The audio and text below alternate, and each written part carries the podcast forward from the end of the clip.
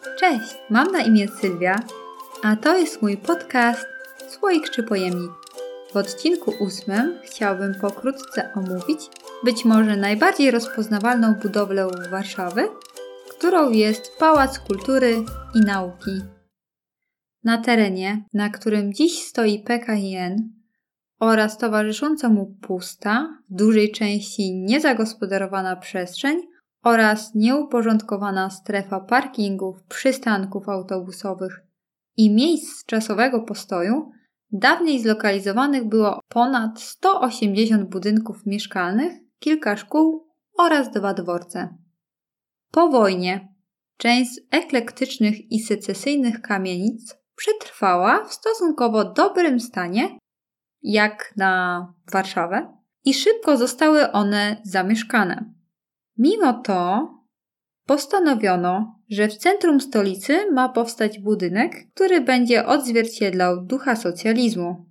Powstał jako dar narodu radzieckiego dla Polaków.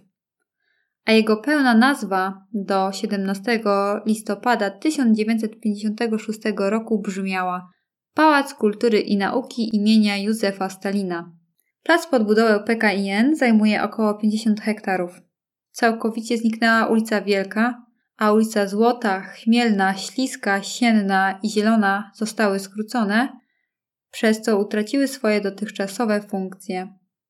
Ulica Marszałkowska została znacząco poszerzona. Po tych działaniach wokół pałacu, w miejscach, gdzie przebiegały poszczególne ulice, podczas budowy zostały zamontowane niewielkie tabliczki z napisami: Tu była ulica Śliska, tu była ulica Pańska, a po zapomnianej dziś ulicy Wielkiej powstała niepozorna tabliczka, którą trudno odnaleźć, z napisem Tu było skrzyżowanie ulic Chmielnej i Wielkiej.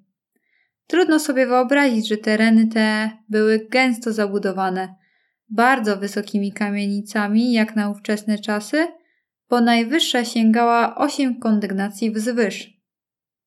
Pałac zaplanowano w tym właśnie miejscu ponieważ było to samo centrum miasta. Pusta przestrzeń z pałacem pośrodku miała być dumą socjalistycznych władz. O biurze odbudowy stolicy, który to organ odpowiadał za realizację projektu, opowiadałam w poprzednim odcinku siódmym. Cały naród buduje swoją stolicę. Co stało się z mieszkańcami kamienic? Po wojnie, jak już wspomniałam wcześniej, spora część z kamienic znajdujących się na tym terenie została ponownie zasiedlona. Przykładem może być kamienica z rogu ulicy Złotej 13 i Marszałkowskiej 113, gdzie przed wojną mieściła się niewielka fabryka cukrów i czekolady Franboli. Mimo iż kamienica została częściowo zburzona podczas powstania i zachowała się jedynie kondygnacja parteru, otworzono w niej ponownie sklepy. Pomimo działających w nich instytucji, budynek ostatecznie zburzono. Podobny los spotkał ważny pod względem pamięci budynek z ulicy Siennej 16, który należał do Towarzystwa Pracowników Handlowych Warszawy, który został wybudowany w latach 1912-1914. W trakcie wojny znajdował się na terenie warszawskiego getta i pod koniec 1940 roku został przeniesiony do niego dom sierot, którego dyrektorem był znany Janusz Korczak. Na parterze budynku w tym samym czasie funkcjonowała kawiarnia nasiennej Tatiany Epstein, w której grał Władysław Szpilman, a którą malarz Roman Kramsztyk chętnie odwiedzał. 5 lub 6 sierpnia 1942 roku z gmachu budynku Niemcy wyprowadzili Janusza Korczaka, 10 opiekunów i prawie 200 podopiecznych do Umschlagplatz, a stamtąd do Treblinki, gdzie wszyscy ponieśli śmierć. Budynek przetrwał wojnę w dobrym stanie i został ostatecznie wyburzony dopiero w 1952 roku.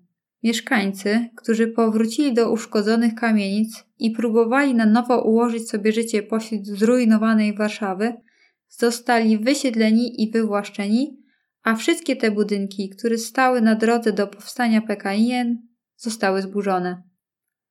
Budowę pałacu rozpoczęto 1 maja 1952 roku. PKIN zaprojektowany został przez Lwa Rudniewa, radzieckiego architekta.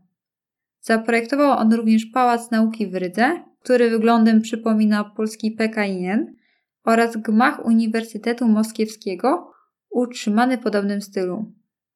Pałac mierzy 230 metrów i 68 cm bez wspornika antenowego, a wliczając domocowany do iglicy spornik antenowy, który powstał w 1994 roku, 237 metrów. Ma on 44 kondygnacje nadziemne i dwie podziemne. Obecnie jest najwyższym zabytkiem w Polsce, a drugim najwyższym budynkiem. Wyższy od niego jest wybudowany niedawny Warso, który liczy 230 metrów wysokości. Wliczając ażurową iglicę, budynek będzie posiadał łącznie 310 metrów. Podczas budowy pałacu oficjalnie śmierć poniosło 16 osób. Miejska legenda głosi, że zginęło tam również dwoje niemowląt. Dzieci poniosły śmierć, podczas gdy ich matki odwiedzały plac budowy w celu przyniesienia pracownikom obiadu. Podczas odwiedzin na niemowlęta zwaliło się rusztowanie. Czy jest to prawda? Czy tylko historia? Niestety nie udało mi się odnaleźć informacji na ten temat, więc nie wiadomo. Wszystkie dorosłe ofiary zostały pochowane na wolskim cmentarzu prawosławnym i pieczą na ich grobami do dziś pełni PKN. Znajduje się tam też tablica upamiętniająca, na którym umieszczono napis Tu spoczywają radzieccy budowniczowie Pałacu Kultury i Nauki w Warszawie. Nie było im dane wrócić do swoich rodzin i domów, ale my pamiętamy o nich. Zarząd Pałacu Kultury i Nauki. Pałac został oddany do użytku 21 lipca 1955 roku. Głównymi materiałami, które wykorzystano do jego budowy były stal, beton, cegła, ceramika, kamień i drewno. Rzadko kiedy poruszany jest temat obecności bardzo dużej ilości azbestu w konstrukcji PKIN. Szkielet budynku wykonano ze spawanej stalowej konstrukcji, które następnie wypełniono cegłą sitówką. Fasada budynku została wykonana z jasnych szpieków ceramicznych koloru piaskowca, wykonanych na Uralu, które z biegiem lat zszarzały. I dziś Pałac Kultury jest bardzo szary, niejasny. Wykończenie budynku to jest elementy dekoracyjne, rzeźby wykonane z wapienia, piaskowca, granitu oraz marmuru.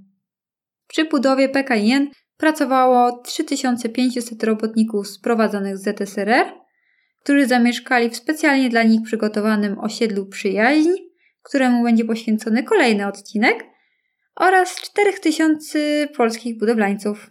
Dla turystów otwarty został taras widokowy na 30 piętrze budynku. Jest położony na 114 metrze, a dostać się tam można za pomocą dwóch wind, którymi podróż trwa jedynie 19 sekund. Jak jedzie się tą windą, to zatyka uszy.